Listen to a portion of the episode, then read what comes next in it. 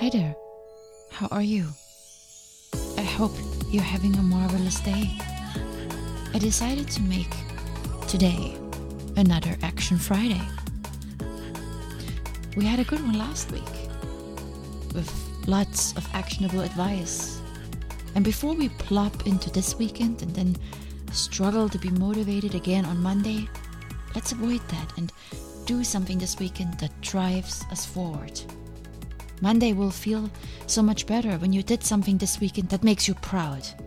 And my proudest moments are when I try something new, take a challenge, make progress on a project that was long overdue, and connect with myself more.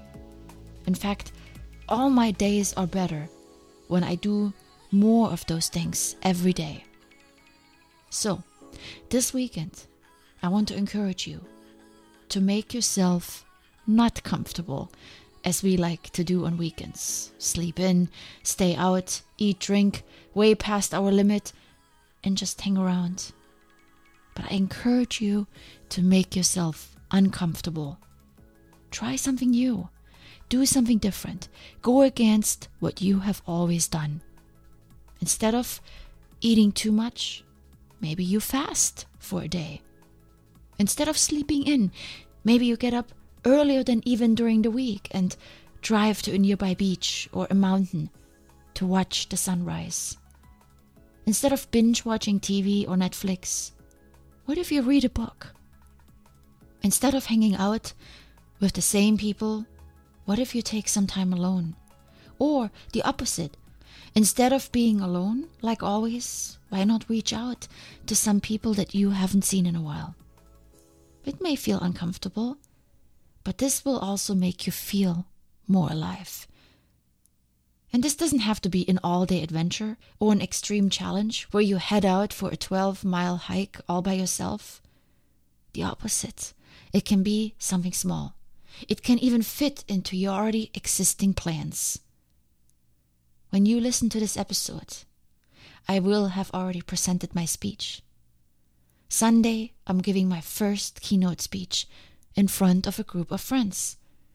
I'm highly excited, mostly because I am in awe about the number of people that are all showing up to support me. There's little they get out of it. They are coming there to be there for me, and I am grateful for it. The entire event is uncomfortable. It's not like I give speeches every day. But to add to the discomfort, I added a videographer to film the entire thing I made the day slightly more uncomfortable. It's nerve wracking enough to speak in front of people, but it's even harder to do so knowing there's a camera. A couple of weekends ago, my partner and I were climbing in Yosemite. We had a late start because the party on our route was very slow. When we summited, it was too late to attempt another climb. So we walked around and admired the beautiful view of Tenaya Lake and the surrounding hills. There was a big mountain right in front of us, and we decided to scramble up for just a little bit. Sure, we were already tired, but we were also already there on top of a beautiful mountain range. We could have descended and called it a day, but we decided to keep going. This curiosity to see what better view we can get turned into a three hour adventure with lots of steep hiking, mosquito attacks, and the discovery of amazing waterfalls that we, of course, took advantage of to refresh ourselves. Climbing that day was already decided on. It was comfort. But hiking an extra five miles was not in the plan. It was discomfort. And this is what I mean by adding on. You probably already have your weekend plans made. And I'm not trying to ask you to make major changes. Maybe just try to add a new piece into it. Our tendency is to go for what we know. And soon, all we do is the same thing over and over again. And we don't challenge ourselves anymore. We don't add new knowledge. We don't risk anything. And we get set in our comfort zones. We have to seek the discomfort on our own. Every day, we have to find ways to challenge ourselves. Don't wait for the conditions to be right, for you to have all the pieces of information nicely lined up. Just dive in and try. I have a non climbing weekend ahead that will definitely be challenging because of my speech. But I'm also looking for other ways to challenge myself, a new place to explore, a physical challenge to undertake. What will it be for you? The only way to get out of our comfort zones is when we push ourselves. I want to end this episode with a little excerpt from a book I love and I have reviewed on this podcast before.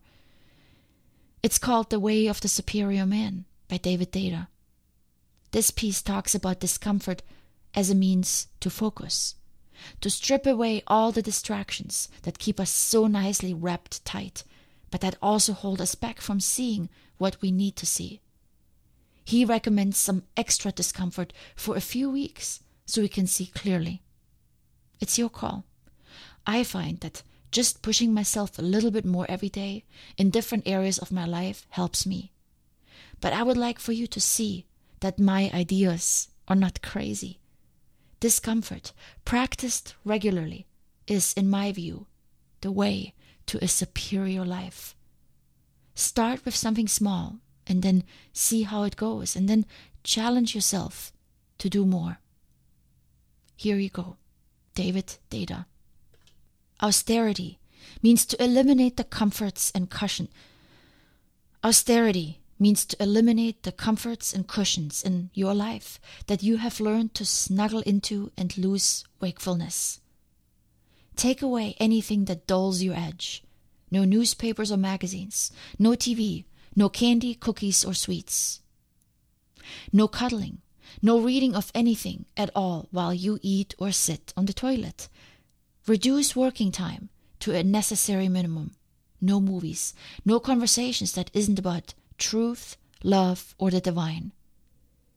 If you take on these disciplines for a few weeks, as well as any other disciplines that may particularly cut through your unique habits of dullness, then your life will be stripped of routine distraction. All that will be left is the edge you have been avoiding by means of your daily routine. You will have to feel the basic discomfort and dissatisfaction that is the hidden texture of your life. You will be alive with the challenge of living your truth rather than hiding from it. Unadorned suffering is the bedmate of masculine growth. Only by staying intimate with your personal suffering can you feel through it to its source. By putting all your attention into work TV, and reading, your suffering remains unpenetrated, and the source remains hidden. Your life becomes structured entirely by your favorite means of sidestepping the suffering you rarely allow yourself to feel. And when you do touch the surface of your suffering, perhaps in the form of boredom, you quickly pick up a magazine or the remote control. Instead, Feel your suffering. Rest with it. Embrace it. Make love with it. Feel your suffering so deeply and thoroughly that you penetrate it and realize its fearful foundation. Almost everything you do, you do because you are afraid to die. And yet, dying is exactly what you're doing from the moment you are born. Two hours of absorption in a good Super Bowl telecast may distract you temporarily, but the fact remains.